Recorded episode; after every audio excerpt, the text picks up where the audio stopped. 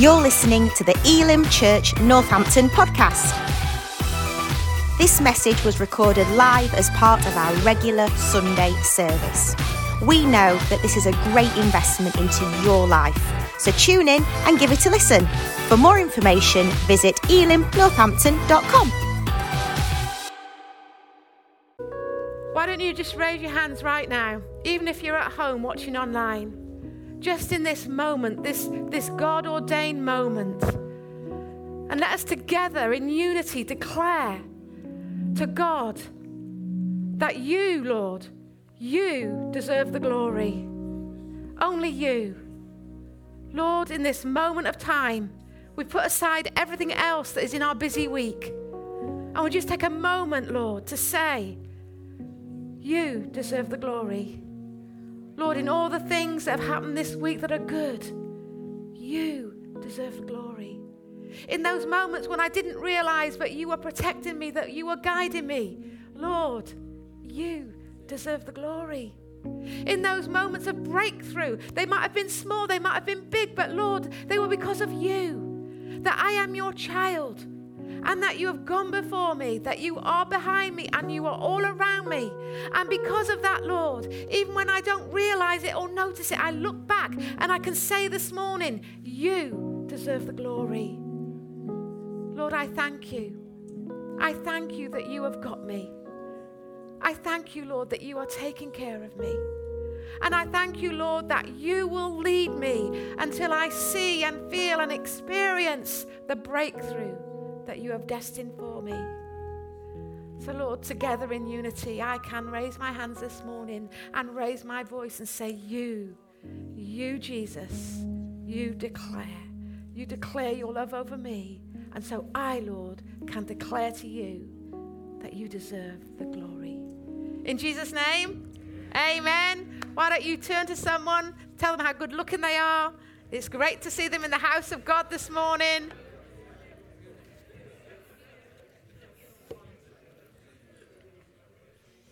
I don't know about you, but um, Christmas is approaching, isn't it?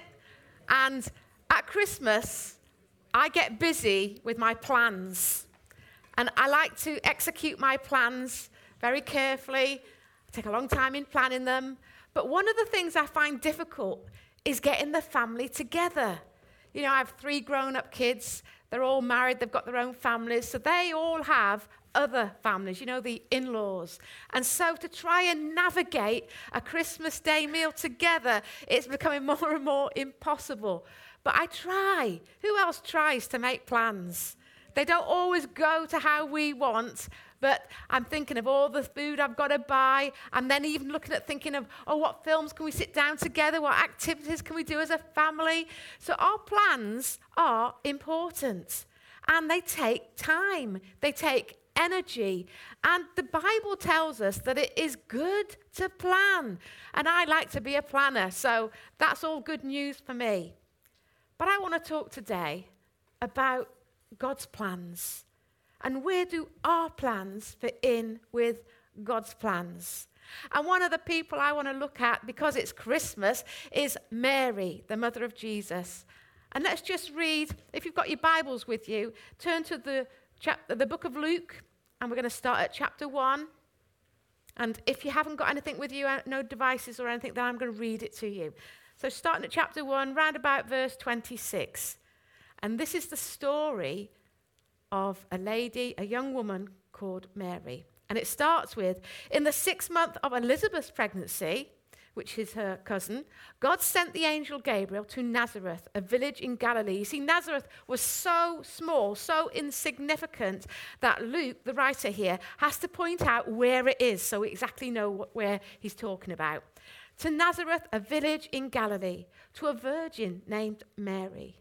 She was engaged to be married to a man named Joseph, a descendant of King David, so he's of good standing. And Gabriel appeared to her and said, Greetings, favored woman. Hmm. Wonder how often people greet us with that greetings that we are favored. Do we forget sometimes that as people of God that we are favored people? Maybe we need to hear that a few more times that we are favored simply because we belong to God. Greetings, favored woman. The Lord is with us. Confused and disturbed? Well, who wouldn't be? She might have been at her kitchen sink that morning doing her own business, preparing her plans, and out comes this huge angel called Gabriel shining. And I would be confused and disturbed, and I'm sure everyone would be. Mary tried to think what the angel could mean. Don't be afraid, Mary, the angel told her, for you have found favor with God. You will conceive and give birth to a son, and you will name him Jesus. He will be very great, and he will be called the Son of the Most High. The Lord God will give him the throne of his ancestor David, and he will reign over Israel forever. His kingdom will never end. Oh my goodness, that, just, that isn't just one little thing, but the angel unpacks it that it gets bigger and better. Hmm. Mary asked the angel, But how can this happen? I am a virgin. Now, she isn't questioning with any doubt. She's sincerely asking a question of how exactly is her part in this going to happen. And it's okay to ask God the things that we don't understand. And the angel replied, The Holy Spirit will come upon you, and the power of the Most High will overshadow you. In other words, you just got to be obedient and step into God's plan, Mary. You don't have to worry about all those details, but this is going to be all of God. So the baby to be born will be holy, and he'll be called the Son of God. And what's more, your relative Elizabeth has become pregnant in her old age. And people used to say she was barren, but she has conceived a son and is now in her sixth month. For the word of God will never fail. If you have got your device or your Bible, why don't you just underline that or highlight that? That the word of God will never fail. Mary responded. I love this response. I am the Lord's servant.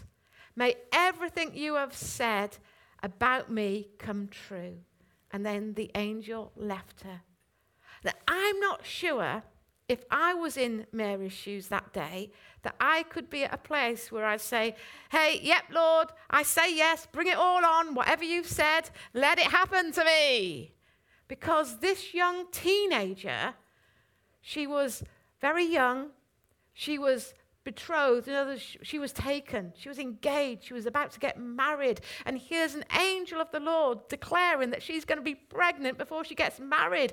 She would be ostracized from her community. She may even face death because the penalty was stoning. I am not sure that I would want to step into God's plan right there and then. You see, when I look at this story, I realize just like I've got my plans for Christmas, Mary had plans for her life. And she was about to embark on them because the Word of God tells her her plan was she was engaged. Duh.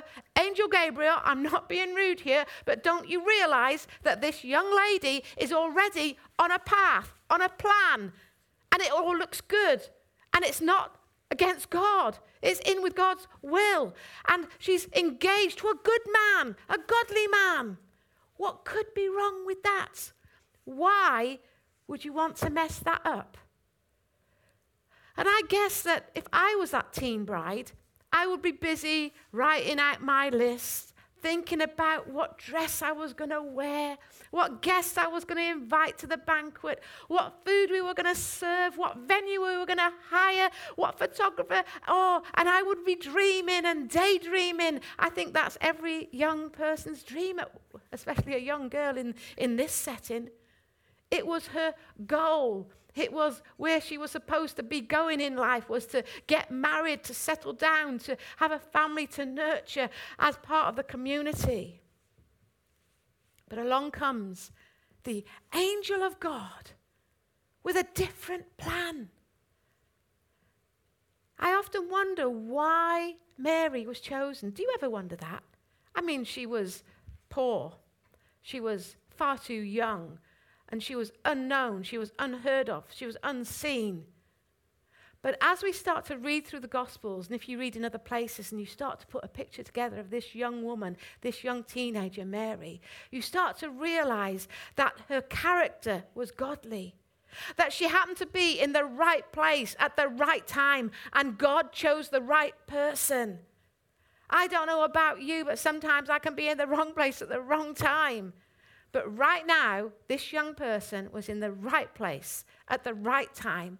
It all looked wrong. It all looked like it didn't fit. She wasn't rich. She wasn't known. She wasn't mature. She wasn't proven. Yet God searched across all the earth and he landed his decision on this young girl.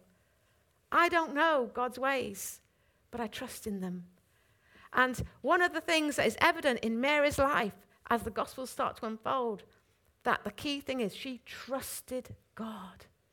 She was busy about her plans. She was busy about preparing to get married. She was busy about sorting out the food and the stuff and the lists. She was so busy in that. But at the same time, she never gave up being busy in the things of God. How do I know? Because she said yes because she was willing to surrender her plans to God's plans. Because she knew the scripture. She knew that there was a time coming where the Messiah was coming. She knew what to expect. And she was probably waiting and hoping maybe it could be her. So, when you start to look into the characters of this young woman, if you start to uh, see the evidence of her life unfolding, you start to see that there was more to this young woman, this young teenager, than meets the eye. She was so called, like today's equivalent would be, she was a woman of God, she was a woman of the word. At the same time of having plans for her own life, she never laid down the plans of leading a holy, godly life. Maybe she didn't give up her daily devotion time. Maybe she didn't give up her daily prayer time. Maybe she didn't give up her daily worship time. There was a parallel going on in her life. Although she was busy about the worldly stuff and her worldly plans, she was still busy about the spiritual stuff and the spiritual plans. She was still busy in cultivating her relationship with God. And that made her heart ready and willing to say, Yes, Lord, your plan, not mine to be reflected later on when her son would grow up and be an adult and say the same thing to his heavenly father Yes, Lord, your plan and not mine. I wonder today if we're ever in that place where, even though we're so busy doing the stuff that we're doing, that we're still busy doing the stuff of God in our life. Have we got the balance right? Or maybe is there one thing stronger than the other? When I look at the boy Jesus, he was 12, wasn't he? When the parents lost him. Have you ever had that moment in your life where you can't find Jesus? Maybe that's for another sermon. But this boy, Jesus, was 12. And they'd gone to the temple to worship. And on the way home, his parents realized two days into the journey that Jesus wasn't around. I'm not going to point fingers at their parenting, but then they had to travel back to Jerusalem to find their lost son. And they searched everywhere and they couldn't find him. And the one place that they did find him was in his father's house. And Jesus, in his innocence, just said simply, Oh, what did you expect? Where would you expect me to be? I'm about my father's business. I'm in my Father's house. That is my plan. That is my priority.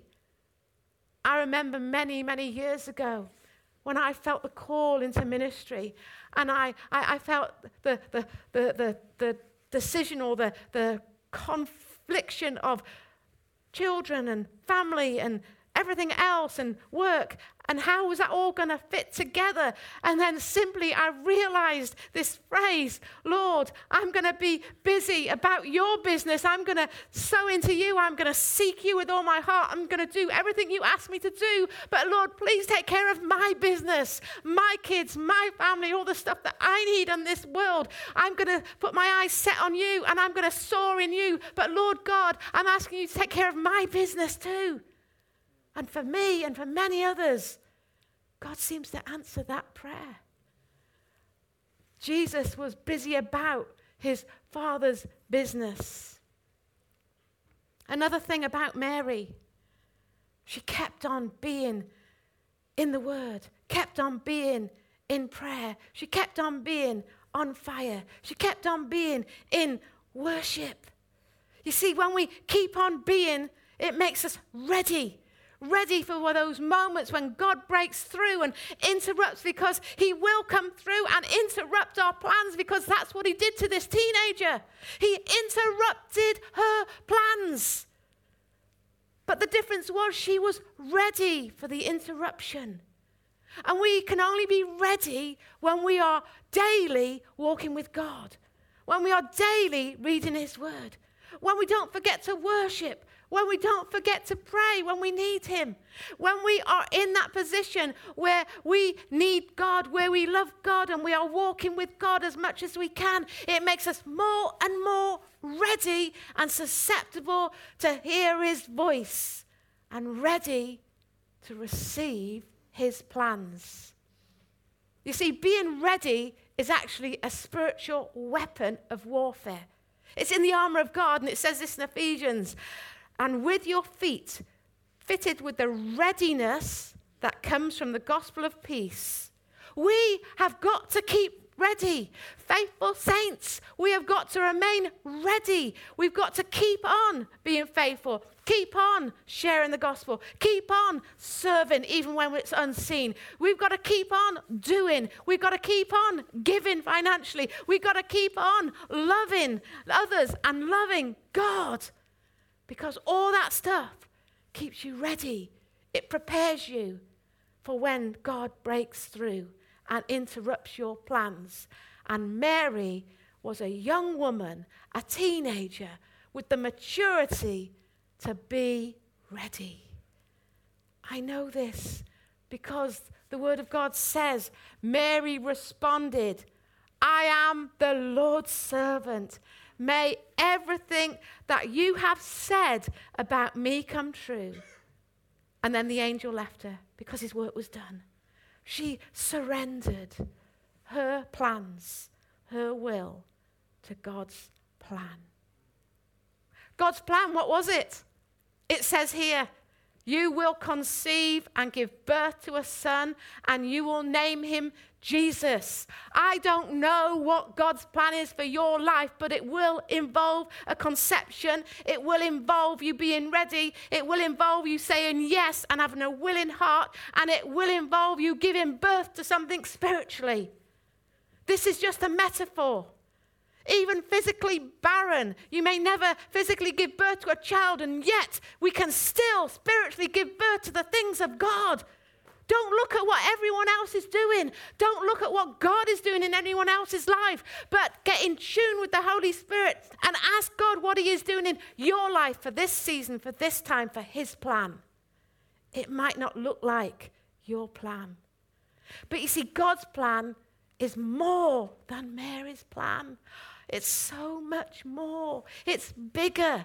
But one thing I love, He didn't take away Mary's plan. Yes, she put so much effort and time into planning her wedding and being married and, and betrothed to Joseph and planning her future. As you read the story on, Mary doesn't know this right now, but God doesn't take away that plan. He uses it in His plan. It becomes part of his plan. Maybe what you're doing right now, maybe what you've trained for, maybe the stuff you've done in the past, God is going to use that in the future for his plan. Because he turns our stuff around and uses it for his glory and his purpose. Yes, Mary, you can carry on with your planning of your engagement and your wedding. I'm still going to graft that into my plan. I'm still going to bring my glory out of that plan that you thought you were putting together. Huh. How often I think I'm doing my plan and it ends up being God's plan that He inspired me to do. Yeah, as we look through stuff, we realize that God is in the midst of it all. But God's plans, they're added to, they are blessed, They are anointed. They are bigger. They are better. And God's plan always touches other people. It always involves other people. When God's involved in your plan, it won't be an isolated, me only plan. It won't be about you getting the glory, you getting the finance, you getting the promotion. It will always involve helping, touching, lifting others up. It will always involve the presence and the glory and the anointing and the purpose of God. And so I know this because it says that Elizabeth was pregnant. So even before the angel Gabriel came to Mary and revealed God's plan, God was already at work. Oh gosh, there's so many times in my life where I reach a place in God and I look back and realize, oh, oh, that was God's hand all that time back. He was uh, tweaking things and putting things into place and into position. And he was working on my behalf. And I didn't know it because God is in the detail. And so already there was preparation. There was a woman that Mary could go to for help, for, for mentoring, for encouragement, someone who was further along the journey than she was at that stage.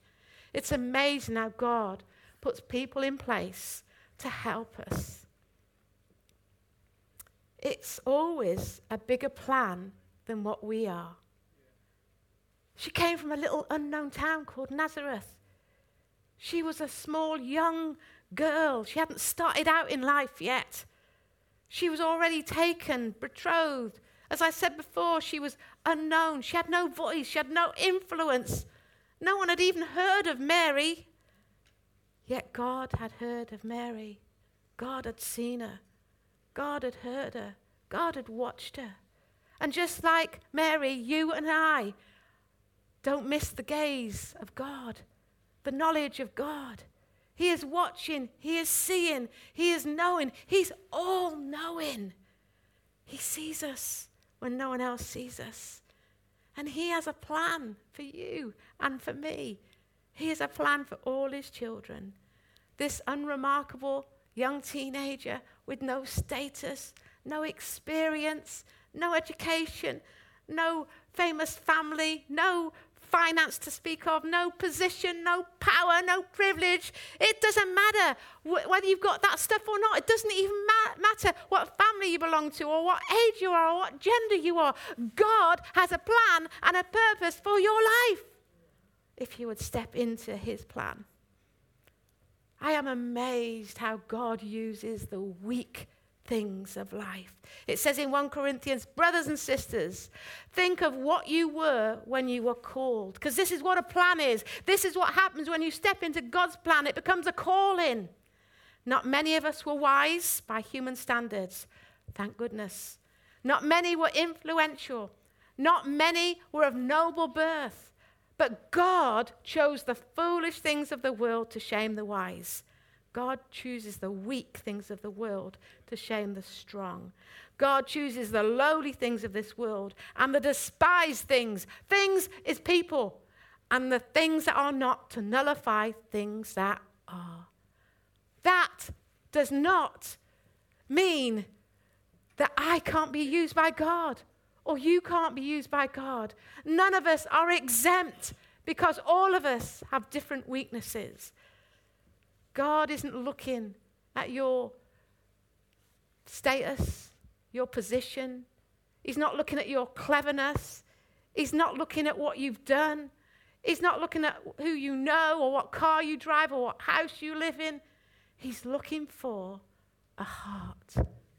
A heart that is willing to say yes, a heart that is willing to step into God's plans and surrender our own plans.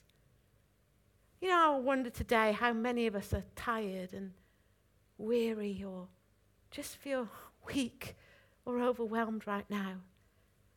When Gabriel appeared to Mary, he said, Greetings, favored woman. In some versions, it says highly favored.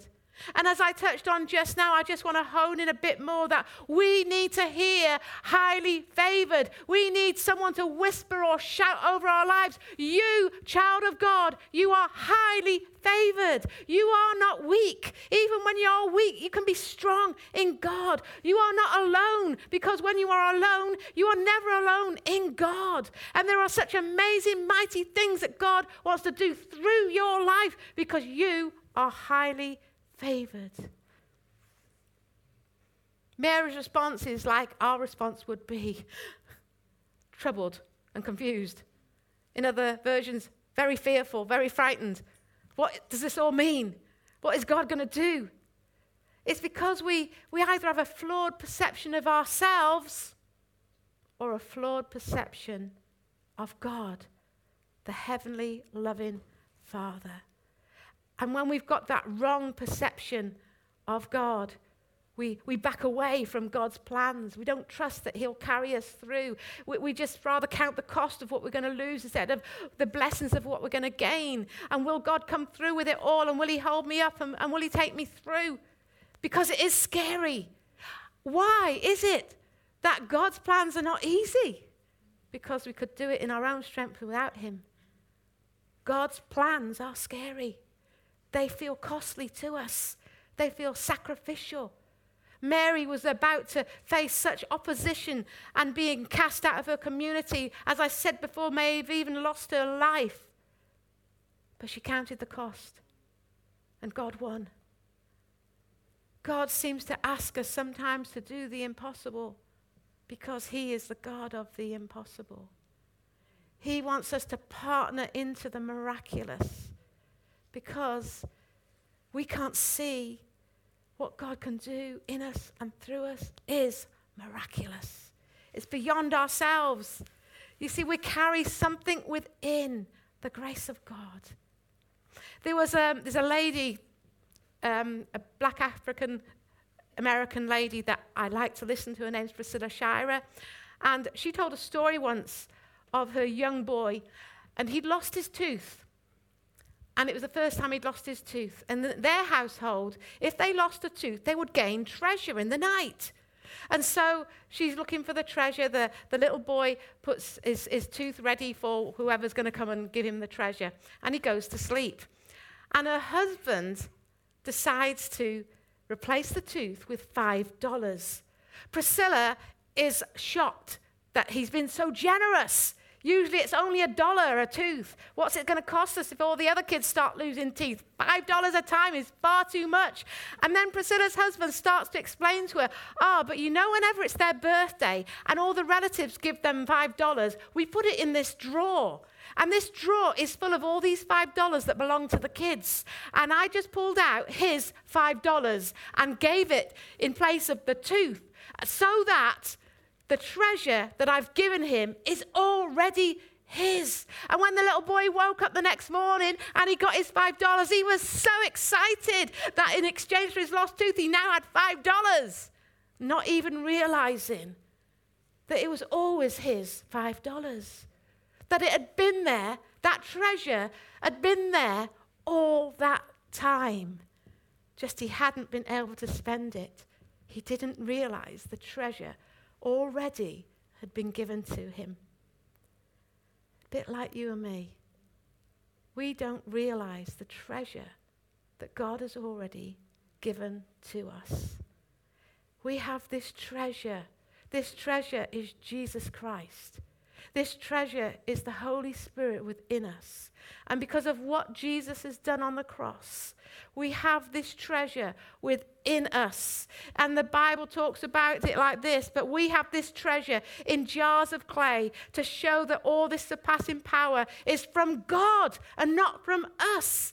When I looked at this, I thought, yeah, Paul is writing to the Corinthian church and he's talking about a jar made of clay. Can you just imagine that? In other words, it's, it's a clay pot. We are described as clay pots.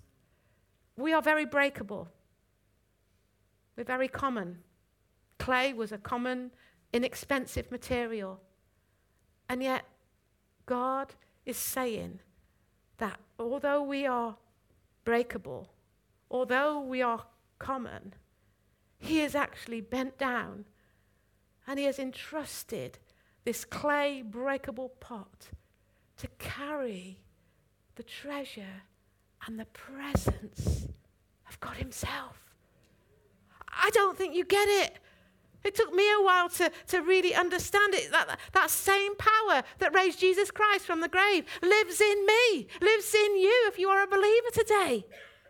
And this, this clay pot talks about being handmade, it's handcrafted by the hands of God Himself. And all the clay pots might look a bit different. As you look around this room, we're all a bit different. But God has made us with his hands. We are unique. We are crafted by the heavenly Lord, the potter. And that makes us the clay. We are molded and fashioned and shaped to be carriers of this treasure.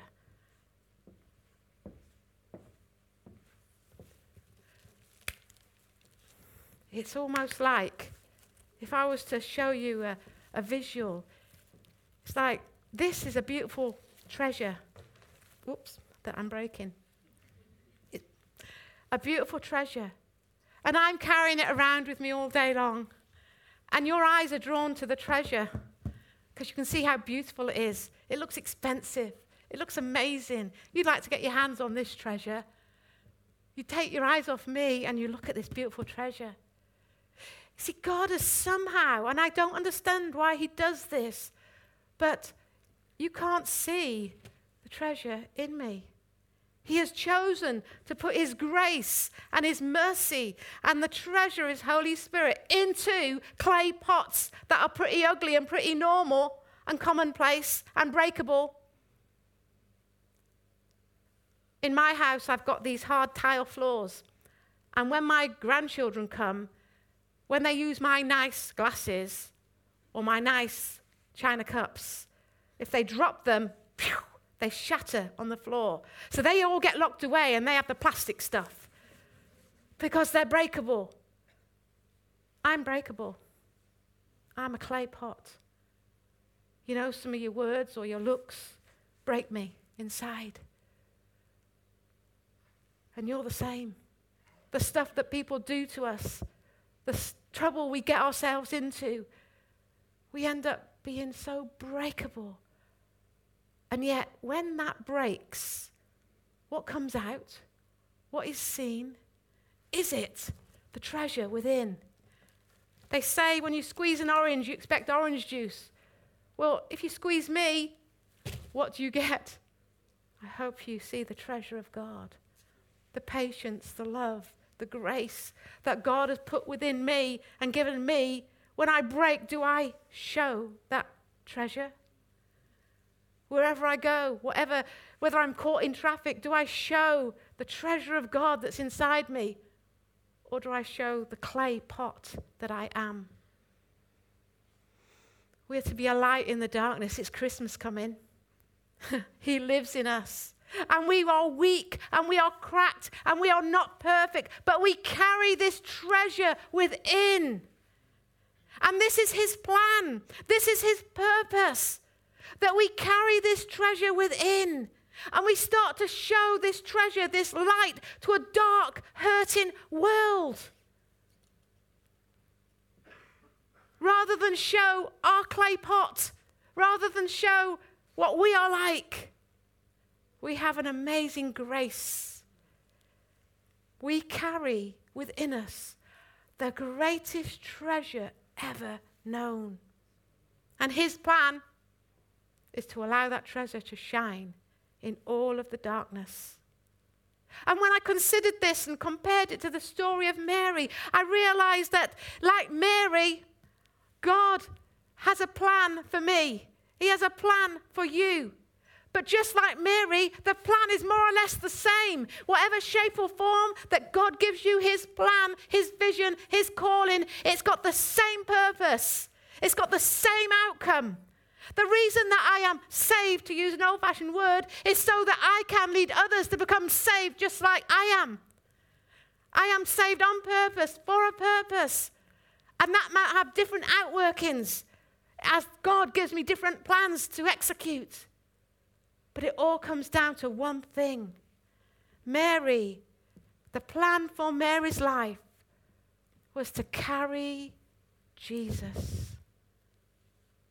This Christmas, I wonder if the band are going to come back right now. This Christmas, am I ready? Am I willing to carry the presence and the glory of Jesus into everywhere that I go, every situation, to all the different companies that I meet over this Christmas season? Am I ready? Am I willing to step into God's plans and not my own plan? And I'm not just talking about great big visions and stuff like that or life changing stuff. I'm talking about the little plans of the words I use, of maybe the things I do or don't do. Am I willing and ready to allow God's plans, God's grace, and God's treasure to pour out of my life? To be a good steward of His church, to be a good steward of the gospel of Jesus Christ, and carrying this awesome message of grace. I wonder if you just stand with me a moment.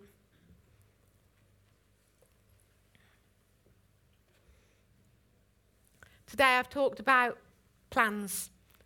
I've shared a little tiny bit about my plans and the way that I try and fashion and organize my Christmas plans with my family. Then we've looked at Mary, that she had a plan, a good plan to get married and settle down. And then it got interrupted. But not only did it get interrupted, that God came along and interspersed and didn't chuck away her plan entirely. He just made her plan into his plan for his glory. And that was to bring Jesus Christ into the world. And that is our calling, and that is God's plan for our life this Christmas and beyond to bring Jesus Christ into the world of the lives of the people around us. Father God, I thank you for your word. I thank you, Lord, for what we glean from the life of Mary. I thank you, Lord, that you have a plan and a purpose for every one of your children, even those that don't know you yet. I thank you, Lord, that your plans are good. That, Lord, you even go before us in those plans. That you even bring others along to help us in those plans. And I thank you, Lord God, that as we step into your plan for this year that's coming, that, Lord, it not only grows us bigger, but it affects the people around us. It touches the lives of others with your glory, with your grace, and with your love. So, our prayer, Lord, for this Christmas is help us to carry, like Mary did, to carry the presence of Jesus in all that we do, in all that we say, in all the people that we meet and rub shoulders with this Christmas. We want to lift your name high, and we want the glory of God to touch others' lives and our lives too. In Jesus' name, amen. Amen. Thank you all for listening so well.